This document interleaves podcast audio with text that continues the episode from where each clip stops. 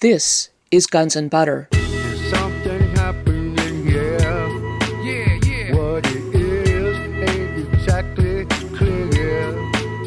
There's a man with a gun over there. The key to the whole game of Wall Street and the gods of money is debt slavery. The key to the whole game. The thing that Reaganomics said is irrelevant is the central point about the whole game of bankers since the creation of Babylonian banking. It's debt, debt slavery. I'm Bonnie Faulkner. Today on Guns and Butter, William Engdahl. Today's show The Gods of Money How America Was Hijacked.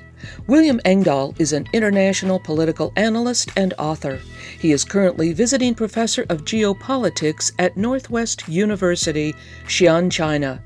Among his best known books are A Century of War, Anglo American Oil Politics and the New World Order, Gods of Money, Wall Street and the Death of the American Century, and Seeds of Destruction The Hidden Agenda of Genetic Manipulation, completing a trilogy on the control of oil, food, and money. His latest book is The Lost Hegemon Whom the Gods Would Destroy, about the CIA and political Islam. Today we discuss his book, The Gods of Money Wall Street and the Death of the American Century. William Engdahl, good to talk to you again. Good to be with you again, Bonnie. In your introduction to Gods of Money, Wall Street and the Death of the American Century, you write that this book is not a conventional account of money, banking, or economics, but rather a history of power, a history of the colossal abuse of power in the hands of the gods of money. Who and what are you referring to as the gods of money? What I refer to and what I trace out in the book from the earliest beginnings, in, in, in fact, with the uh, Alexander Hamilton First National Bank of the United States, which wasn't a national bank but was a Rothschild bank. Uh, what I trace out is the gods of money are the international bankers that buy and sell nations. They finance wars like the Napoleonic Wars, the, uh, the War of 1812 against the United States when the U.S. was abandoning the Rothschild Bank of the United States. And uh, these so called gods of money see themselves as above nations, above people, uh, literally as gods. And there's an expression by Henry Kissinger back in the 1970s when he was at the zenith of his power. He said, if you control the oil, you control nations or groups of nations. If you control the food, you control the people. If you control the money, you control the entire world. And that, in essence, is the agenda of the gods of money, what I call the gods of money. That's with a small g, by the way.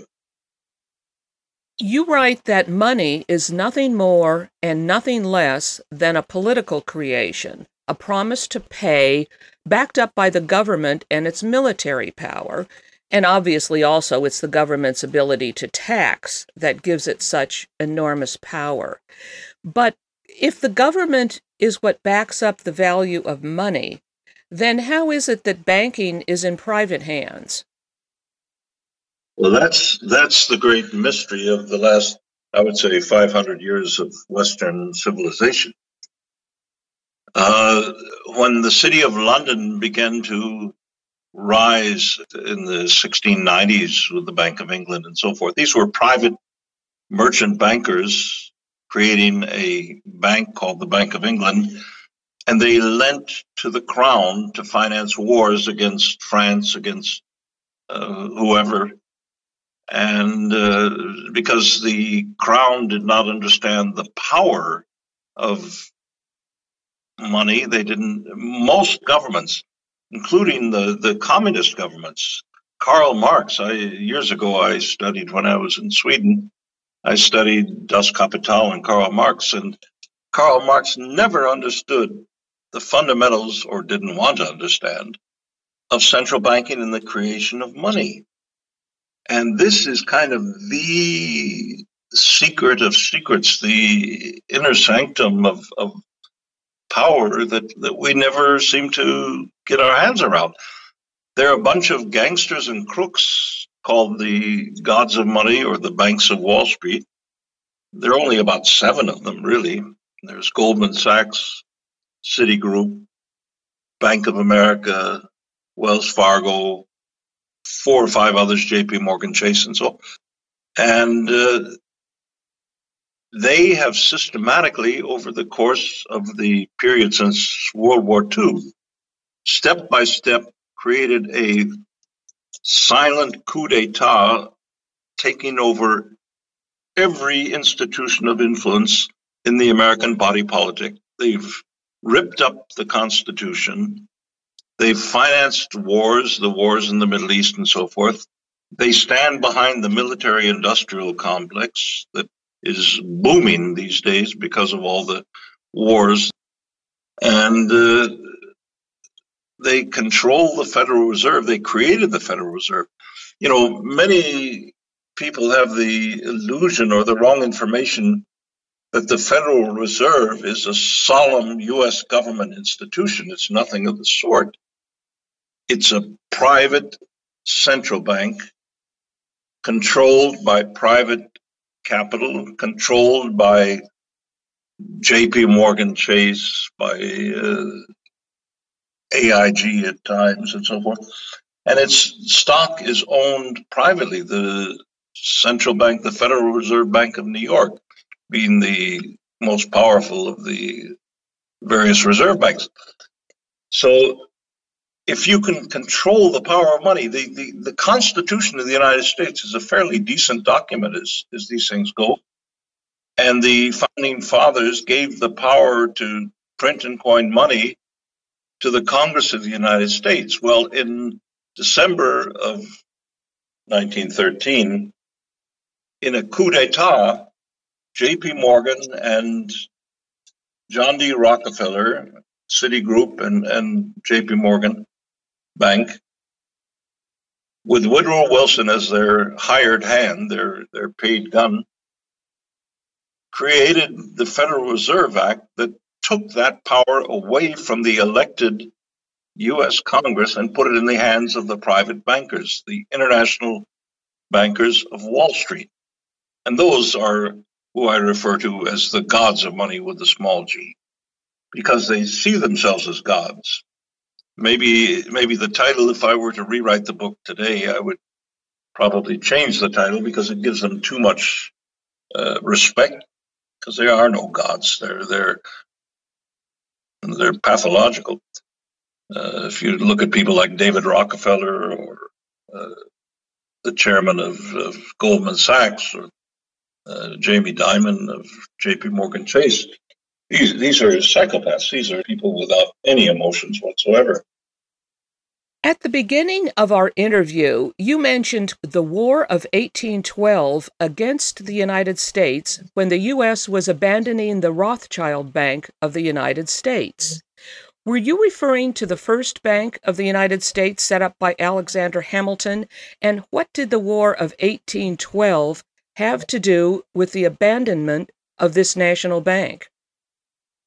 This is one of the most fascinating uh, stories of, of the the power of money and, and war and so forth in American history, I think. In 1791, uh, when the nation was just being founded, Alexander Hamilton, who was a British monarchist till his dying days, uh, had the trust of President Washington, and he wrote a proposal for creating a Bank of the United States.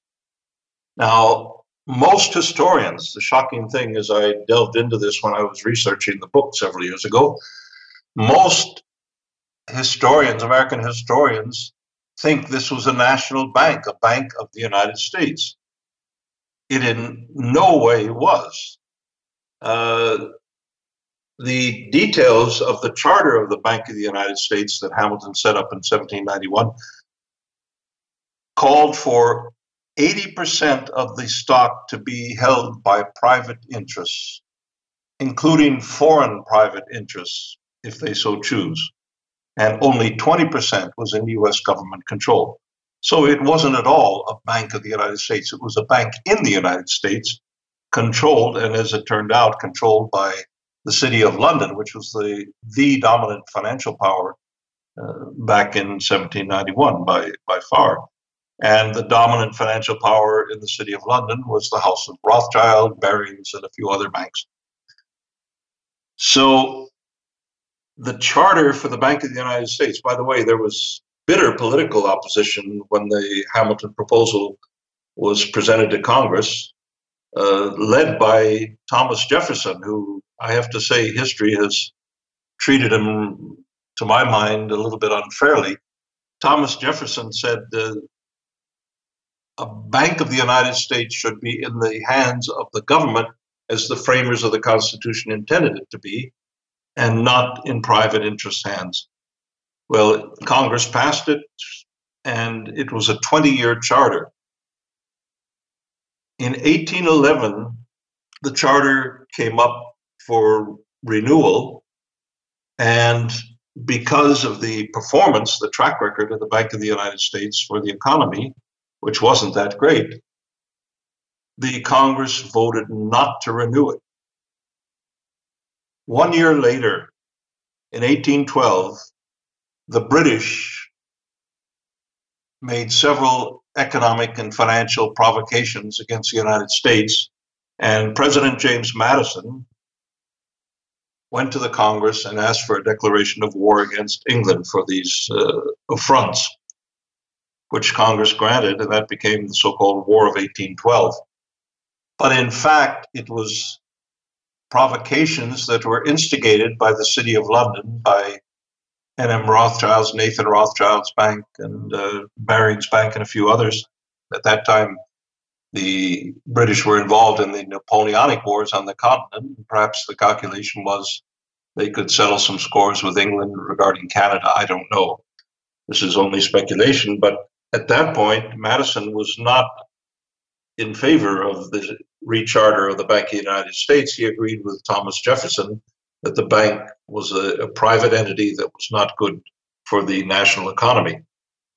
But the war, the British, the famous story of the British Navy bombing Washington and the Battle of New Orleans, Indian wars up in the American Canadian border, and so forth. It went on for two or three years, and as a result of the war, the American government had a 300% increase in its federal debt. And at that point, in 1816, the New York bankers stepped in and persuaded Congress and persuaded Madison to change his view and create a second Bank of the United States. The same program, 80% of the shares were held by private interests, including the City of London banks. And Nicholas Biddle, a personal friend of Nathan Rothschild in London, became the governor of the Second National Bank. They controlled all government debt of Washington. All of the tax revenues of Washington were on deposit in Philadelphia at the Second Bank of the United States.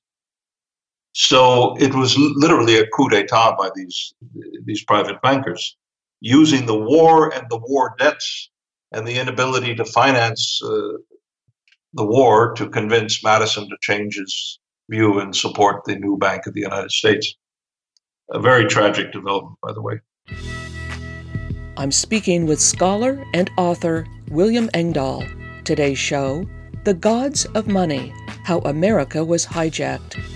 I'm Bonnie Faulkner. This is Guns and Butter.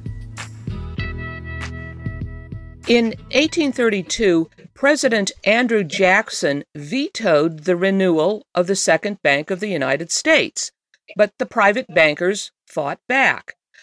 I understand that there was even an unsuccessful assassination attempt on Jackson. What happened there? The renewal of the charter, uh, it hadn't yet expired, but Andrew Jackson was a, a fierce foe of the New York banks and the bankers that owned the bank, Second Bank of the United States, Philadelphia, Nicholas Biddle, and so forth. He blamed them for a nationwide agricultural depression in the western states and the Midwest and so forth, correctly. And he said the Bank of the United States, where the US government does its business, should not be controlled by foreign banks. So he, in 1832, he vetoed an early attempt by supporters of the bank to renew the charter a couple of years before it was due.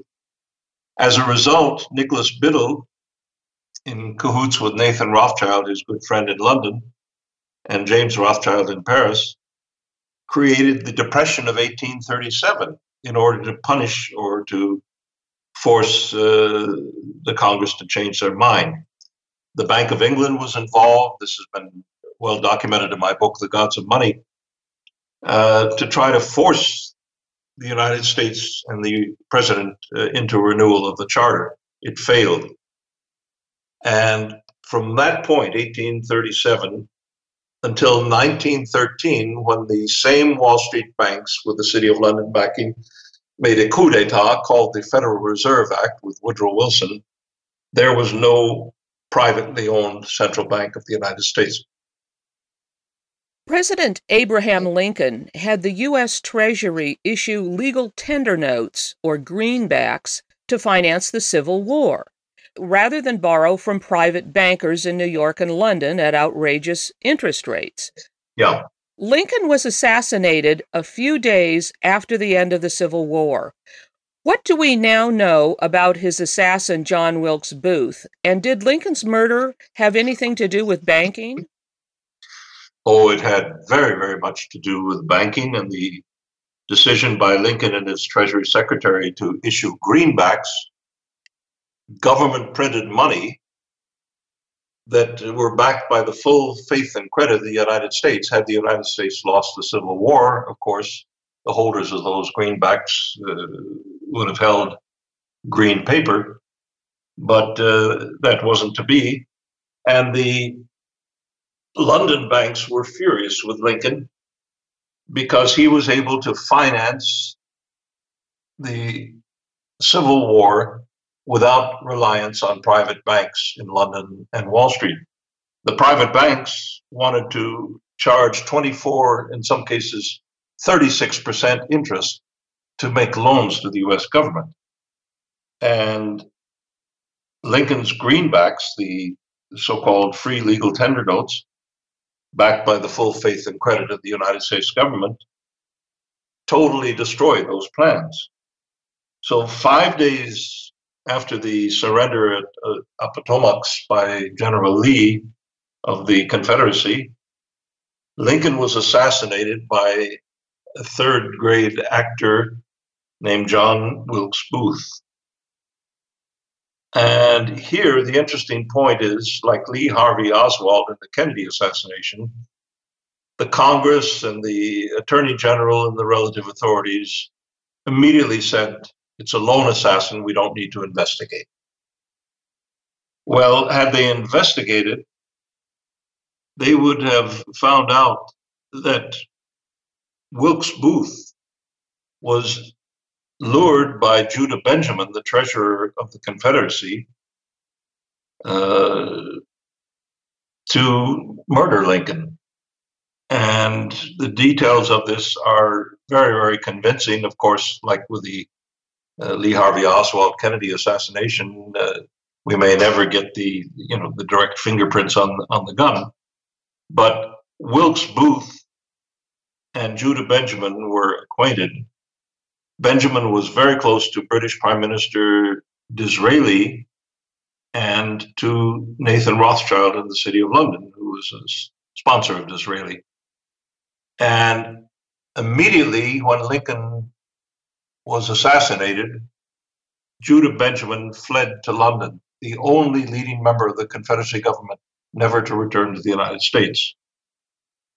And there were various reasons why the city of London would want Lincoln assassinated. Number one was the greenbacks, because Lincoln had discovered a way of uh, outflanking the private banks in financing the infrastructure and redevelopment projects of the US government by direct issue of interest free money, the greenbacks.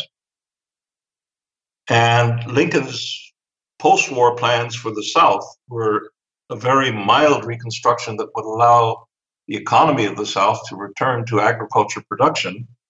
And at that point, the City of London banks were the leading grain traders and cotton traders of the world.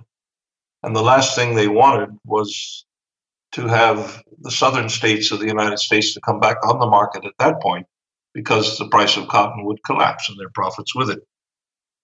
The other thing is Lincoln opposed to bring the United States back onto the London gold standard. And the gold standard in those days was controlled by the banks of the City of London. So they used that to control the world economy, much like the price of oil after 1973 and the uh, Federal Reserve controlled the world economy through that.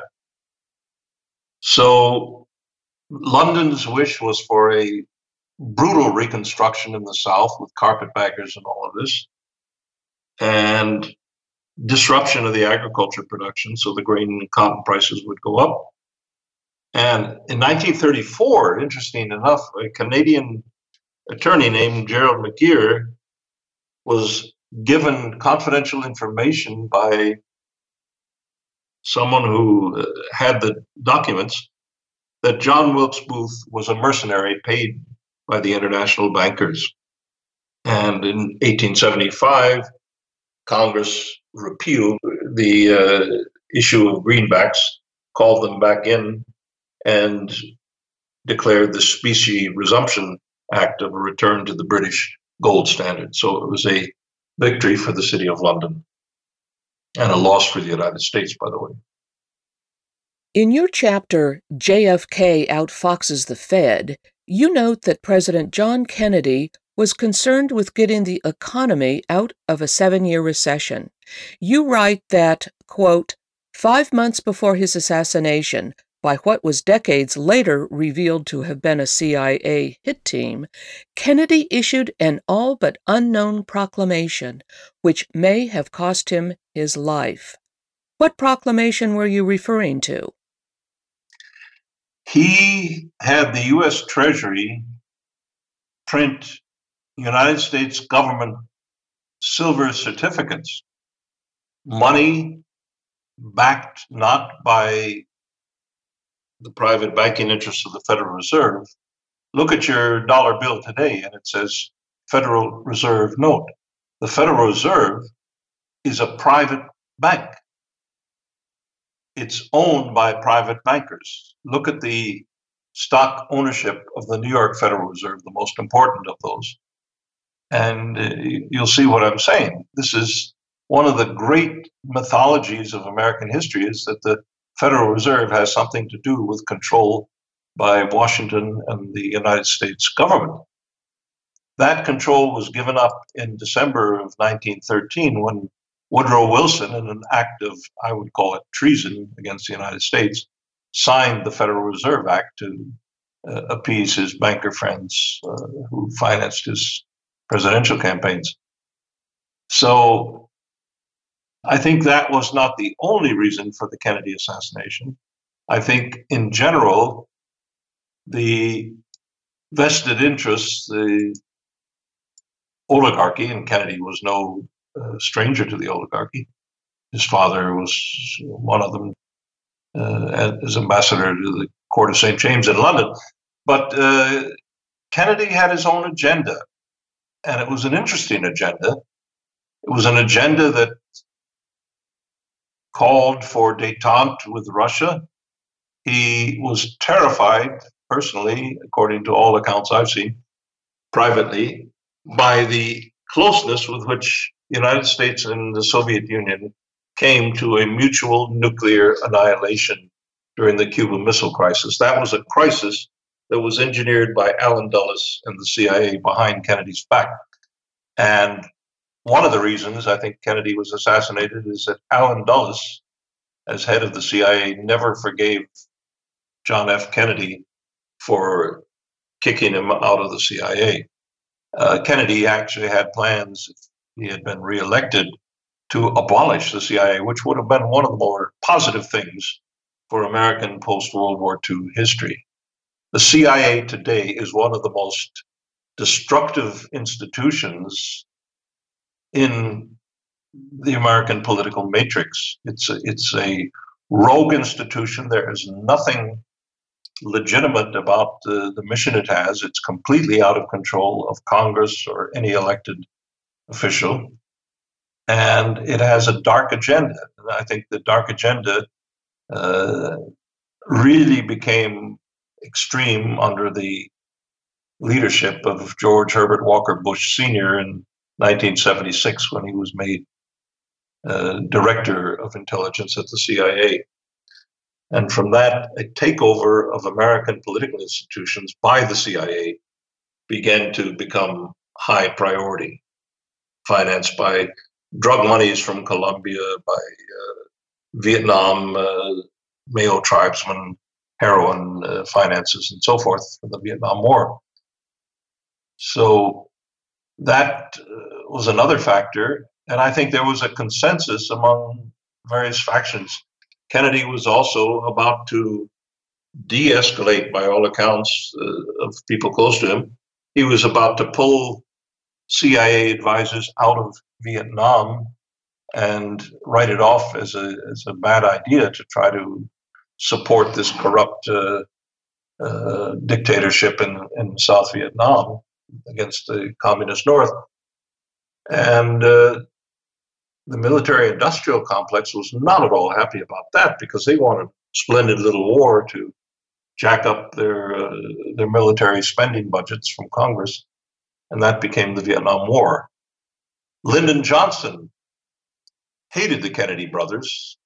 Uh, there was bad blood between the both of them, but it was a political marriage of convenience that he become vice president and bring the southern states in to uh, help the election of Kennedy in, in 1960. So evidence is that Lyndon B. Johnson was in on the plot. That he, uh, his former mistress, gave an interview to British television decades later, telling her account of what he told her. So once he was president, Lyndon Johnson took every order that the military gave about ramping up the war in Vietnam and American history was changed for the worse with that, as, as we all know. So there were many reasons, but one of them was, I think, uh, Kennedy's inclination to look at the possibilities of going outside the Wall Street investment banks that control the marketing of US debt, US government debt, and looking at the possibilities of doing that directly, interest free in creation of currency by the government that would have saved the United States of America and American taxpayers trillions by now, trillions of dollars in taxes to simply pay the banks of Wall Street for managing the government debt. Were Kennedy's United States notes rather than Federal Reserve notes ever printed? Yes, they were. And the first thing that Lyndon Johnson did when he became president was to close it down. he did what he was told, Lyndon Johnson was not going to rock the boat of the establishment. I'm speaking with scholar and author William Engdahl. Today's show The Gods of Money How America Was Hijacked. I'm Bonnie Faulkner. This is Guns and Butter. You often quote Henry Kissinger's famous line, uh, which you've mentioned, that if you control the money, you control the entire world. How is it that control of the currency turns out to be the most powerful control, even more than oil and food? Go back, Bonnie, to the Bretton Woods conference in 1944. That conference was run by the US Treasury and the four or five international Wall Street banks, especially the Rockefeller uh, Citigroup. And what they arranged was that the entire free world monetary order of Bretton Woods would be oriented toward the US dollar. And the US dollar would be the only currency convertible for gold. The dollar was, quote, as good as gold. And at that time, the Federal Reserve held something like 70% of the monetary gold in the entire world.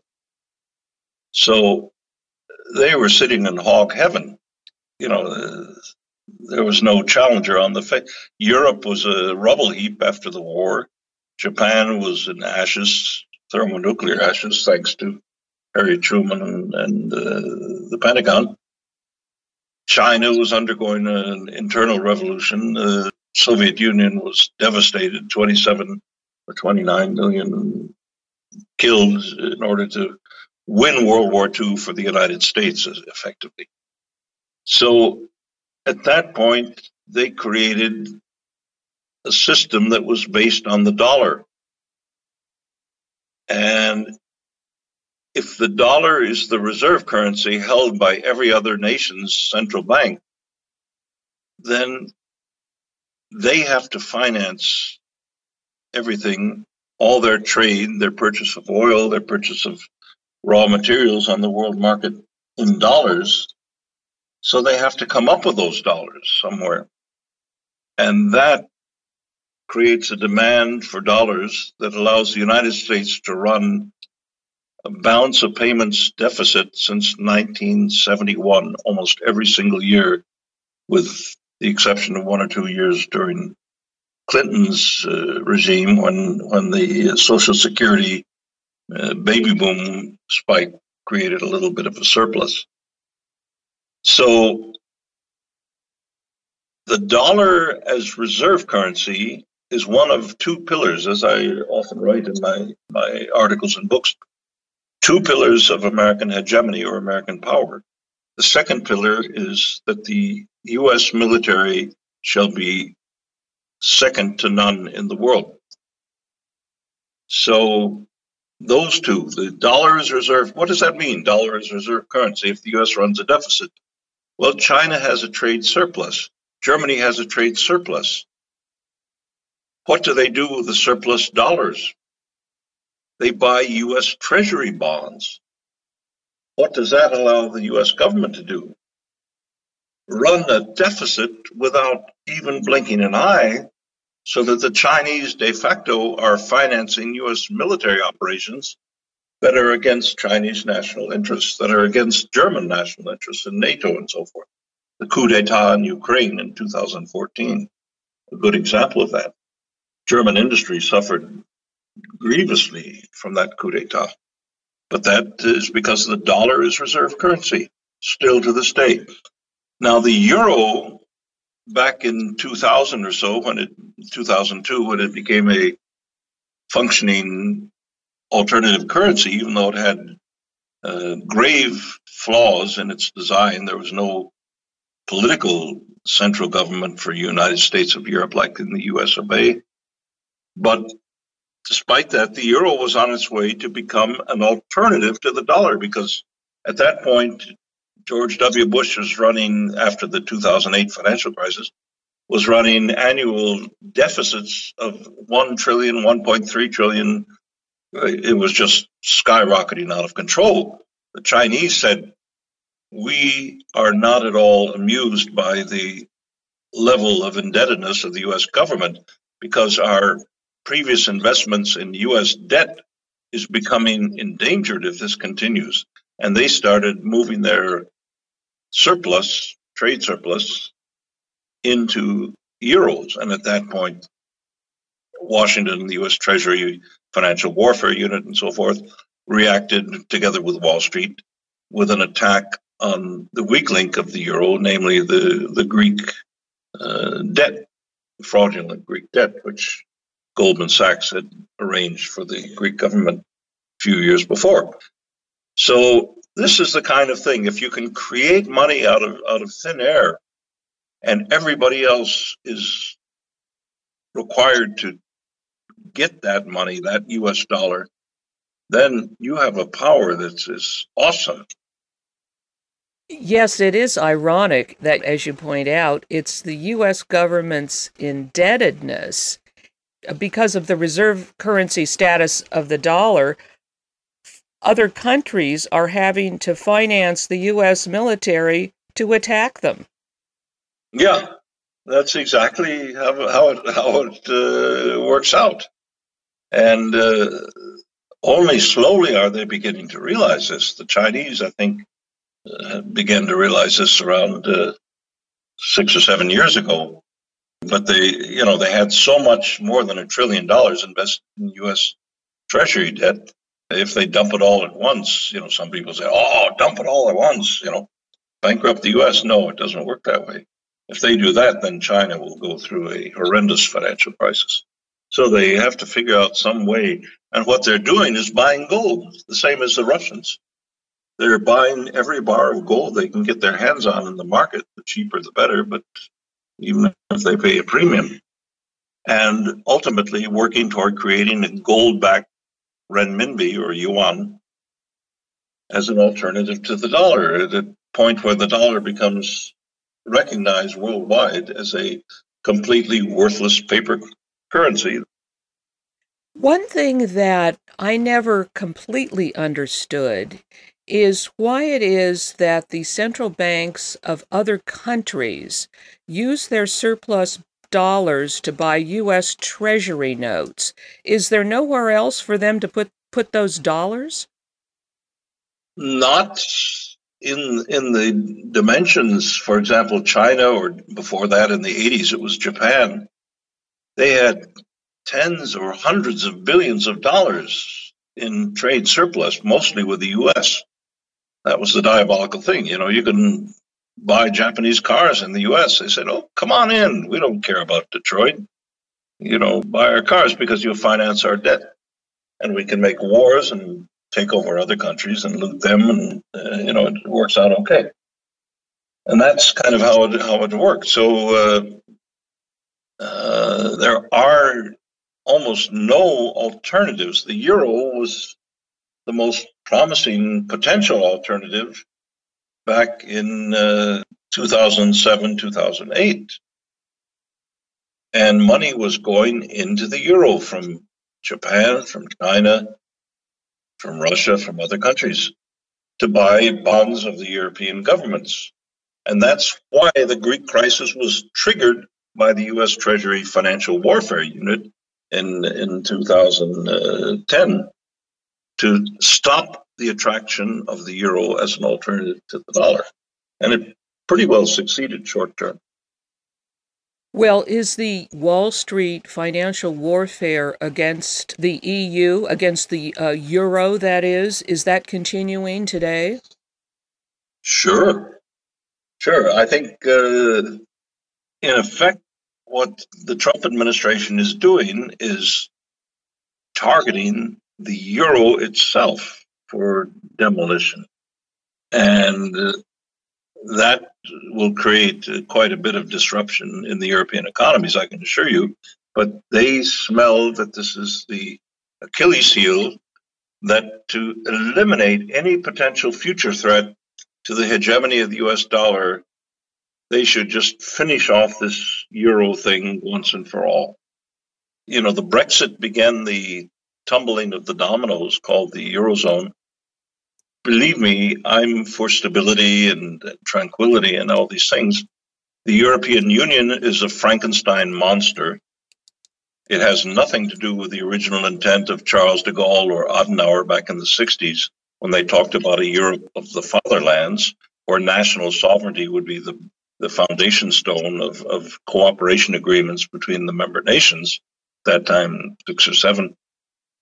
Now it's become this undemocratic, unelected, faceless, supranational bureaucracy of de facto, let's call it what it is, fascists who want top down control over every facet of life of citizens in the countries of the European Union. They want to dictate to countries such as Hungary or Germany or whoever how many war refugees they must take and integrate into their economies. Well, what what is this all about? You know, Who's causing the wars? It's NATO. Who's causing the Arab Spring? Who's causing this Syria thing? It's the United States Pentagon. It's the CIA. It's the State Department. It's uh, Turkey. It's Qatar. It's Saudi Arabia. So why should Europe have to accept millions of war crazed refugees, many of them terrorists? What is this? This isn't about humanitarianism. Never a country in the world opens its borders to anybody without questions asked. America never did that. You have to have certain criterion of who you want to be a citizen in your country, who you deem can assimilate into your culture, learn your language, and so forth. But in Europe, Angela Merkel and the governments uh, in, in Brussels have just opened the floodgates because certain interests like George Soros, the European Council on Foreign Relations, and so forth, the Vatican, Pope Francis, uh, they want to destroy national identity. And I think borders matter. I think national identity matters. And I think national currencies matter, not supranational things like the euro or the Brussels Commission or the European Parliament that has no connection to voters. How does the expansion and contraction of the money supply create booms and busts, or what is called the business cycle? How is the lending power of banks used to create deflationary recessions and depressions? If I flood the market with cheap money, people uh, take that money and they buy houses, they flip those houses, the, the money keeps flowing, so somebody buys the flipped house and the price goes up even more, and there's no new value added to that physical piece of real estate, but the market price is going up.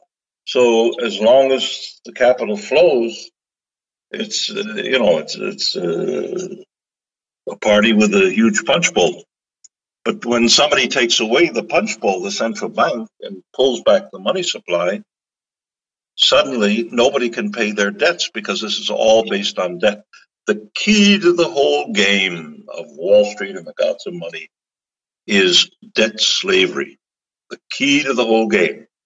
The thing that Reaganomics said is irrelevant is the central point about the whole game of bankers since the creation of Babylonian banking.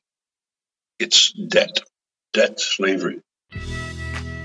I'm speaking with scholar and author William Engdahl. Today's show The Gods of Money How America Was Hijacked. I'm Bonnie Faulkner. This is Guns and Butter. Now, how do banks flood the economy with money? Is it simply by making a lot of loans? Yes. Well, it's called the fractional reserve banking system. You can make uh, loans against capital of uh, it's changed a little bit in recent years, but between eight percent and eleven percent, you can multiply that manifold and uh, simply create money out of thin air. The banks, and then uh, the Federal Reserve is kind of the the governor or the policeman to keep that within certain bounds. But under Greenspan, those boundaries were were more or less abolished. So the key to the thing, I think, was the decision of the US government to agree that Wall Street bankers, international bankers in Wall Street, JP Morgan, Citigroup, and so forth, would buy the debt of the United States and resell it. So private bankers would make the profit. And the Secretary of the US Treasury, around the time of, of President Lincoln suggested, well, if the U.S. Treasury created a fund of, I don't know, he said X hundred million dollars, but let's say a few billion dollars in today's money, and we use that as collateral to issue the debt of the United States directly to citizens, we don't need these private bankers to rake off 40, 30, 25 50% profits. on the backs of the US taxpayer. Well, that got deep sixed by the power of JP Morgan and others. And they create banking panics to panic politicians to increase their control. It's very simple, really. If you control the money, you control the world. If you're dependent on money in your job and I say, I cut you off, you don't get any money, what do you do? You're in a panic. Well, you do that with the whole nation through the money supply, the central money supply. That's why the gods of money created the Federal Reserve as a private instrument to control the money supply and take it away from the entity that the Constitution of the United States mandated, it, namely the elected US Congress. So the fractional reserve banking system collapses periodically, about every 10 years or so. And the same thing repeats itself, and the power of those banks increases and increases because they create money out of thin air. And that money is a promise to pay. Backed by what? Since 1971, August, the US dollar is backed not by gold, no longer. It was backed by oil revenues after the 1973 oil shock, which Henry Kissinger managed to manipulate. And then in the present day, I would say the dollar is backed by nothing more than the power of Abrams tanks and F 16 fighter jets, raw military power on the rest of the world. And uh, you accept those promises to pay called U.S. Federal Reserve notes that are worthless pieces of paper. Look at the size of the federal debt of the United States government. What is it, 19 trillion dollars today? What was it 10 years ago? What was it 20 years ago? Put that on a graph and look at, at the uh, trend, and you get an idea that something is really rotten in the state of the United States. And it's called debt. The last chapter in Gods of Money deals with some of the similarities between America's current situation and that at the time of the fall of the Roman Empire. For one thing, you mentioned that both empires relied on looting and plunder to sustain themselves. What are some of the other similarities? Well, the indebtedness, the destruction of citizen farmers. They were forced to go to war to extend the Roman Empire to the borders of France and England and uh, Germany and so forth and to loot that to feed this parasitical class called the Roman senators, the Roman patriarchy. And in, in Rome itself, it was just debauchery, corruption. You buy and sell senators and offices and so forth. It was a slave society. Uh, it wasn't always that way. At the time of Julius Caesar, it was quite other. But uh, step by step, the money interests took over and destroyed anything positive in, in uh, Rome. And that's very similar to what the banks have done over the past 40, 45 years to anything positive in the United States of America. Follow the, the sequel, 1999.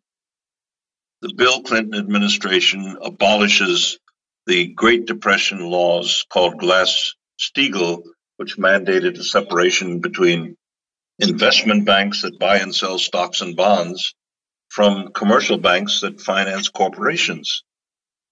And you had the growth of the power of the six or seven mega banks of Wall Street after 1999 and Bill Clinton's uh, great signing of that disgusting act such that the balance sheets of those six or seven banks are larger than the gross domestic product of most of the nations of the world. This is crazy. You give so much power, and then they come up with this nonsense doctrine too big to fail. I say they're too big to save. Let's nationalize them, let's carve them up, chop them down to size, take away all their power so they can't buy and sell presidents they can't buy and sell congressmen on the banking committee and other committees. to extend their power. This goes back to Babylon. This is the power of money. This is the the power of debt slavery and the banks. That's what destroyed the British Empire, what destroyed the Dutch Empire, it's what destroyed Venice, and it's what's destroying, if we allow it, the United States of America. Simple as that. Look at the banks. Look at those bankers. Why aren't they in jail? Why isn't Jamie Dimon doing a stiff sentence in prison. The chairman of JP Morgan Chase. Why is he sitting there with a grin on his face today? Because we allow him to. We feel pathetic. We feel powerless. And these people have no power. They have only the power that we give them. So the empire of the United States and the empire of Rome are similar in so many ways, and the corruption in Rome and the corruption in Washington. I, I won't begin to talk about it, but it's it's so similar. Compare Washington of the 1950s or the early 1960s with Washington today, with the kind of scandals you have, the sex scandals, the pederasty scandals, uh, you name it, and the corruption scandals, uh, money under the table, and so forth. It's it's Rome in the fourth century. Well, then essentially having a central bank underneath the U.S. Treasury and then having the government itself have the power to create credit, that would be a better system, right? Far better. Far better, but I would call it not a central bank, a national bank. A real national bank controlled by the nation with the electorate having the power to vote in or vote out presidents and and uh, Congress who misuse the powers of that national bank, and that's what the founding fathers had intended with the Constitution. Woodrow Wilson signed that away in December 1913 because he was bought and paid for by J.P. Morgan and Company in Wall Street It's simply time to take that power back for the American people in an intelligent way. Take those six or seven banks that are destroying the nation, nationalize them as a national security priority, not as some socialist thing like, like Henry Paulson claimed it was. A national security priority for the good of the nation, the survival of the nation, get rid of their toxic debt, put it into a, a fish tank, and sort it out over the course of the next 20 to 30 years what real estate is worth and what is not. And use the power of the state, the good power of the government, to do something positive. I say the better thing is to use credit to create productive economic projects like high speed rail lines, like infrastructure, America has an $8 trillion estimated infrastructure deficit. Now we have the private power of robber banks. It's the robber barons all over again, destroying the nation and saying it's free enterprise, it's free for them. That's, I think, a good beginning. If if I were president and wanted to drain the swamp, I would start with the seven banks of Wall Street. In your book, Gods of Money, you quote Lloyd Blankfein, the chairman and CEO of the world's most profitable bank, Goldman Sachs, as having said in an interview that he was merely a banker doing God's work. What do you think he meant by that? a banker doing God's work is uh, the gods of money. That's why I titled the book that, by the way. William Engdahl, thank you so much. Thank you, Bonnie. I, I really enjoy talking with you about these various themes. It's, it's very important, and uh, it's important that uh, more Americans have an idea of, of the actual history that has taken their country and our country to the point where it is today, that it's uh, been hijacked by a bunch of criminals called bankers, the Wall Street bankers. And after the events of the crisis of 2008, instead of being put on trial as they were in countries like Iceland and put into prison for uh, crimes against the nation and crimes of criminal fraud, those bankers like Blankfein and, and Jamie Dimon and others uh, got increased bonuses. They're they're sitting uh, as the gods of money. And now under the Trump uh, presidency, it looks like the Security Exchange Commissioner is going to roll back even the modest uh, attempts to uh, rein in some of the abuses of the Wall Street banks that led to the 2007 2008 uh, meltdown and let them just have free reign. So if we want to be ruled by a bunch of psychopathic bankers, uh, we should know what we're saying yes to. That's that's my view. That's why I wrote the book.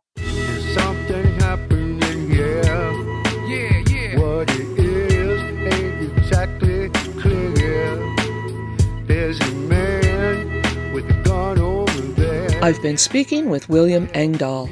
Today's show has been The Gods of Money How America Was Hijacked. William Engdahl is an international political analyst, economist, and author. He is currently visiting professor of geopolitics at Northwest University, Xi'an, China. Among his best known books are A Century of War, Anglo American Oil Politics, and the New World Order, Gods of Money, Wall Street and the Death of the American Century, and Seeds of Destruction The Hidden Agenda of Genetic Manipulation, completing a trilogy on the control of oil, food, and money. His book, Target China How Washington and Wall Street Plan to Cage the Asian Dragon, has been a bestseller in Chinese. His latest book is The Lost Hegemon Whom the Gods Would Destroy, about the CIA and political Islam. Visit williamengdahl.com to sign up for a free bi monthly geopolitical newsletter. That's William, E N G D A H L dot com. Guns and Butter is produced by Bonnie Faulkner, Yarrow Mahko, and Tony Rango.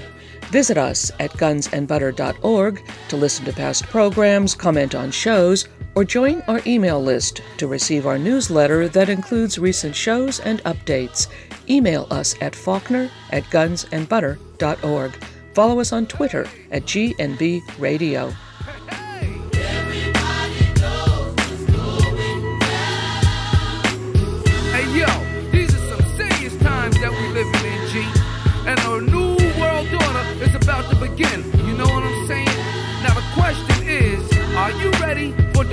Revolution, which is the evolution of the mind? If you seek, then you shall